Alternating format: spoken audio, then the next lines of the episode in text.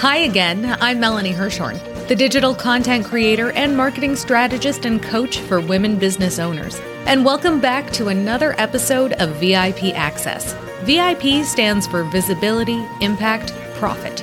And this podcast will get you inspired and fired up about content creation and marketing yourself and your brand.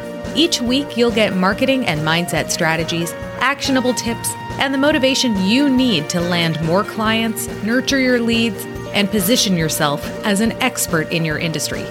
We also go behind the scenes with powerful women in business to discuss strategies, messaging, and more. My mission is to empower you to stop spinning your wheels and to make your mark with your marketing. Ready to wow your ideal client and create a community of raving fans? Let's dive into today's episode.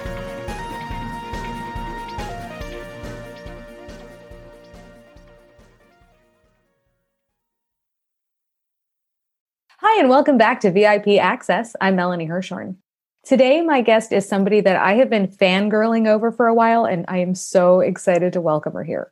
Laura Meyer is an expert of experts, helping thought leaders, influencers, and mission driven entrepreneurs create profit growth, effective marketing, and brand strategy from their zones of genius. This girl is speaking my language. As a serial entrepreneur who spent 15 years scaling multiple six and seven figure online and offline companies, she found herself at a total loss and having to start over again just two years ago, relying on her own expertise. From there, she quickly grew a consultancy helping high impact women create brands that make a difference in the world. So, Laura, thank you so much for joining today. I am so excited for you to be here. Oh, thank you. It's really sweet. And I, re- I appreciate it so, so much. And when you've been through so many ups and downs in entrepreneurship, it's definitely, eh, you, you never can hear enough compliments. So I really appreciate that because you have, you know, the tough moments that are part of your history, right? And then you also have all the successes. And it's just, it's nice to, to be able to connect with you and it's nice to be able to share. Thank you. So let's talk about some of those successes. I mean, you were building and building and building, and then bad stuff, but then good stuff again, which is typical, right, for an entrepreneur? Yeah, it's the entrepreneurial way, right? So, I, in the first 10 years of my career, I grew a million dollar photography business with multiple locations and about 20 employees. And I was definitely considered one of the top wedding photographers in the Philadelphia area, if not in the Northeast. And then I franchised it, and franchising didn't work out so great. I grew it to about 12 locations and then just decided franchising was not for me. The units, quite honestly, weren't performing as well as my original company owned locations. And the industry was changing so fast that I just decided that it was going, I was going to cut my losses and start over again. And that was a really difficult decision. And that happened a few years ago. And since then, I found myself in consulting, as many people do, I think, when they're in transition, but then falling in love with consulting. And now I, I have a small boutique consultancy where I have multiple junior consultants within my company. And then I'm also in the process of starting a membership site with Kelly Roach as a business partner. So a lot of really fun things going on. And I think that for me, what we're going to talk about today, which is having a mission driven brand, has been very much the core at all of my success stories because it was very much part of my original inception of any company is to start with the why. It came very natural to me and it was very intuitive to begin in that place. And that was part of what made it successful. So, what was your why back in the days of photography? What made wedding photography really speak to you? Yeah. So being able to be that close and intimate at somebody's most important moments was an incredible driver for me. I still have strong relationships with people whose weddings I photographed 10, 15 years ago. I have celebrity relationships where I know things about those celebrities that no one else knows because of the closeness. And that intimacy actually is also what I love about consulting right now. It is such a privilege and an honor to hold space for somebody who is vulnerable or they have privacy or there's anything about that. For me, that is a total honor and it's a joy. that I do both in my consulting work today that I and that I did then. And then as I was scaling the company, we always stood for families and specifically mothers extremely strong core values and a mission around helping parents and mothers remember the things that sometimes as parents we forget that we are going to not remember. And so that was a huge part of the mission. And with the partnership that I'm starting with Kelly, the first thing I did after I pitched the idea to her, to which she graciously said, I love it, let's do it, is I went to her with a mission statement. I went to her with a why and I said, Are we aligned on this? And she said, Yes. And she gave some input and gave me some ideas of direction. And then I know as her business partner that any decision that I make that's based on that foundational why, she will be in alignment with. What would you say to a business owner who may be starting out and they haven't figured out what their mission is yet? I would say that a mission is not uh, created, it's discovered. It's something that you already have in you. It's something that you already love. It's kind of like when we think about Michelangelo, when he would create those sculptures, and he would be quote i'll misquote him because i don't have quote in front of me and you don't speak italian either right? and i don't speak italian although i am italian i don't speak italian i probably should. My, if you ask my mother she would say i should. That he would carve into the marble and that the sculpture was already in the marble but that it would appear and he was just unearthing it something that already existed. That was his artistic philosophy and that's very much what I think of when we think about our why and our mission. It's something that's core to who we are. We don't create it outside of ourselves, but somebody who's a great brand strategist pulls it out and becomes a great mirror for creating an external facing package of it. And so, as a brand strategist, as a consultant, what would you say are the top three things that you find missing when you start working with your clients? Many of them need brand strategy work, but it's typically not where we start. The reason why they hire me is because they want to make more money and have more joy and less stress. So, a lot of times I start out with direct response consulting because it's the easiest way for me to earn my keep and build trust. So, get them a big win, help them with a problem that they haven't been able to figure out, or put a bunch of money in their pocket with a direct response marketing strategy. And then often then I say, and you know what actually would work even more is if you had your customer journey mapped out or if you were more clear and consistent with your mission and your values or your messaging's kind of all over the place. If if you had a simpler clearer value proposition i would say that most entrepreneurs vastly underestimate what makes them different in the marketplace and why someone would buy from them. And if they could just highlight those differentiation factors, which in the brand strategy we call value proposition or differentiation statement, if they could just get that one thing right, then they would find they'd close more sales. Their landing pages would convert better. Many of them just don't necessarily know or haven't thought of in a long time like why are people buying from me? And that comes back down to brand strategy. Okay that's great. So let's talk about that. You know it is hard to figure out how you're different from other people when you see so many people online doing similar things to you. And I know I struggled with that, but the only thing that I kept coming back to is that I have my own unique experience in life and nobody else has that is that something that you help people sort of figure out? They you know you sit them down and you go okay so tell me about you. Yeah that's so fun that you asked that because just today actually this morning i was designing all of the core content for the business partnership that i have with kelly called the advance. And one of the worksheets is your unfair advantage worksheet.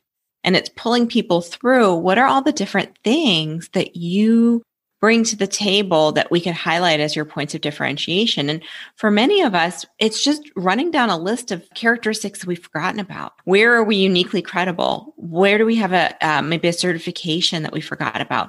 What about our work experience or our personal experience? Is there a niche that makes us different? So, for example, for me, a big part of my point of differentiation is a niche, and many people are afraid to niche. And I say no a lot to people because they're not in my niche and I won't work with a client under seven figures. And I get asked all the time and I just say no. But for every no, I get three people who are excited to work with me because I niche in the seven figure space. I niche in the time in which a female expert, thought leader, influencer is scaling from seven to eight figures. That's my niche. And I help them in as a fractional chief marketing officer. So when I say that, women who are in that, you know, just crossed over the million mark are like, oh my gosh, what do you do? And so again, for every six figure client that I say, you know what, call me, you're not ready, call me when you're ready, more seven figure clients book. And it, it ends up like, so niching can be a great point of differentiation. And so a signature process, a proprietary process, which is something I want to talk a lot about in the advance, is a way of differentiation. So, for example, Kelly, who we have in common, um, Kelly Roach is has her signature live launch formula. And I'm sh- quite positive that will not be her last trademarked process. I'm quite positive that she will make more over time because she's an inventor like that. But I think that, you know, many of us have a process that we probably follow that we just, we don't realize it. And that can be a point of differentiation. So there's lots of ways that we can differentiate ourselves. And I think for many of us, especially consultants or solopreneurs, tend to under communicate it because we forget. yeah, and we're too close to the situation, right? It's really hard to look at yourself and be objective because we're so many of us are doing all the things and it's hard to stop and go oh well this is something that other people don't do necessarily but i love how you talked about proprietary methods and this stuff is gold guys so this is awesome so when you are niching down, right? You said, these are the people I work with. And so many entrepreneurs are afraid. They're afraid to turn somebody away because that could be money. Right. So, what do you say to them when you explain the importance of actually really having a niche and sticking to it? Yeah, I would say that I, I hear that a lot. And my experience is the opposite, but I know that can be difficult to like actually understand that when you haven't had that experience. So I think that what I would say is that even when you niche, there's more people who need your help than you could help. So you need to really think about it from an abundance mindset. Like I know there are more seven figure female online service based entrepreneurs out there that need my help than I could actually help. So even when you get as specific as that, you're still not going to be able to help all them. Like there's still so many people that need help from somebody like you or somebody like me. And what happens is you end up being like a light beam. You know, when we think about a lighthouse and you're trying to figure out how to sh- where to shine the light so that you guide the path. What happens is when you niche people see your light coming out from the light post and they're like oh my gosh where have you been all my life? And when you get that type of response which happens to me quite a bit and i had to niche. It took me a little while to niche. I can i can talk about that really quick too. It took me a while to figure out that niche but once i did i hear that a lot and that's when you know you have it right so what did really help you get down and really in the nitty gritty of figuring out who you wanted to work with. Being okay with doing it, right? Because there's that mindset shift too. Yeah. And I don't think you're going to be able to get it right out of the gate, you know, if you're in transition or if you're in the process of trying to figure it out. So at first, when I closed my franchise business, I started working in private equity. I was consulting to private equity in the franchise space because that's where I had connections. I was friends with other CEOs that had equity investment from a similar firm who tended to specialize in female focused service based franchises. So I ended up coming in and, and consulting with them on marketing strategy. And what I realized is that I loved the work, but I didn't love the client. I did love that particular client, but I, I didn't want to make a career in private equity. I knew that. I found that out. It was too political and it was, it was sort of transactional. And I knew that, you know, eventually they were going to outgrow me and bring in a CMO. And I just, it wasn't necessarily where I wanted to stay, but I really liked the work. So then what happened is that I ended up niching into seven figure female business owners and service based businesses because I knew that niche. And then when COVID hit, I thought, well, time to go online. So I started saying, well, I'm, I, all my brick and mortar disappeared almost overnight. And then I doubled down on online businesses. And that's when I Forexed my business. So, but I couldn't have figured that out any other way. I needed to serve a variety of different types of people. And it's really a matter of what is it that you love to do, right? Who is it that needs your help the most? And then do they have the money to pay you? And it's figuring that out, like figuring out that product market fit, not only for you, but for them on that puzzle, bringing the puzzle together on the people that you love to help and the work that you love to do. And making sure that there are companies and people that want to actually pay you for that is a little bit of, of the thing that takes just time to figure out.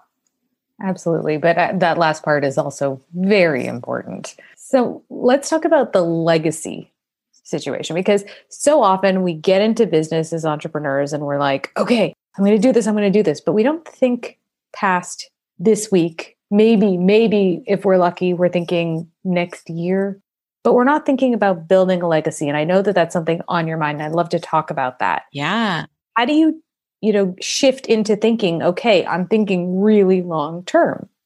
You know, it's really funny. When I was growing my franchise, I was like, we are going to grow it to 100 units. Then I'm going to transact it and I'll stay on as the founder and I'll stay the visionary and we'll hire a CEO. And I had this whole exit strategy.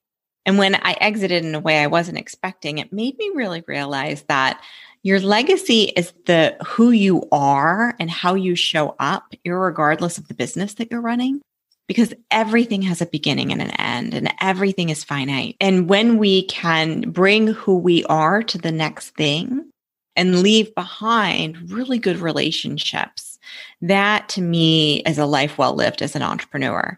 And if we can, you know, if, for example, the business I'm growing right now is a cash business. I'm probably never going to transact it not necessarily interested in it. I am interested in getting it to run without me to the best of my ability so that I can empower other consultants and also have a lifestyle that I love with my family. But some businesses are just that. They're cash businesses, and that's a great thing. Not every business needs to be sold. But what is the most important part, I think, is who we get to become as people, as individuals, as, as managers, as leaders in that process. And who we get to develop in our wake, both the impact we get to have on our customers as well as the the way in which we get to develop our team members. And it becomes this just incredible opportunity of personal development that I don't think you can get any other way. No, absolutely. So for our listeners, you have a way for them to figure out where they're going to get their next million. And I'd love for you to tell us about that. Yes. For beginning entrepreneurs, this may not be a fit. This you you might be able to listen to it, but uh, and and get some great tips. But this is really for a scaling entrepreneur. So maybe somebody who's in the upper, you know, multiple six figures or crossing into seven. And I have a free guide called Your Next Million. So you can go to yournextmillion.me, and it's probably not some new idea. It's probably not some shiny penny. It's probably hanging out right underneath your nose. Your next million once you get to a certain point of momentum. So that's what I have found. And the most common places where I find your next million is revealed in that video series. So you can go to yournextmillion.me and find out more. Amazing. Okay. So where can our listeners find you online? Where's the place you tend to hang out most? Yeah, so they can go to Instagram, which is Laura E. Meyer. That's where you're going to find more of my personal and then I've been hanging out on Clubhouse. You can find me on Clubhouse there recently. I get pulled into some really cool rooms by my friends and have fun conversations like this. So that is where I've been lately. Amazing. Well, Laura, thank you so much for joining today. Yeah, thank you for having me. I really appreciate it, Melanie. You've written a book. Now what? If you're ready to implement a simple content marketing strategy to create buzz around your book and your brand, Schedule your free Sparkles and Strategy call with me, Melanie Hirschhorn, at contentstrategycall.com. Thank you so much for listening to this episode of VIP Access. We can't let the fun end here. To find out how engaging your content is, take the content quiz at mycontentquiz.com. Plus, you're invited to join our private Facebook group at vipdigital.live slash community where you'll get live trainings and other great tips all about digital marketing. And if you've enjoyed listening to this podcast, head over to iTunes and leave me a rating and review. This tells iTunes that you found the show helpful and they'll share it with more women business owners just like you. Thank you so much for listening.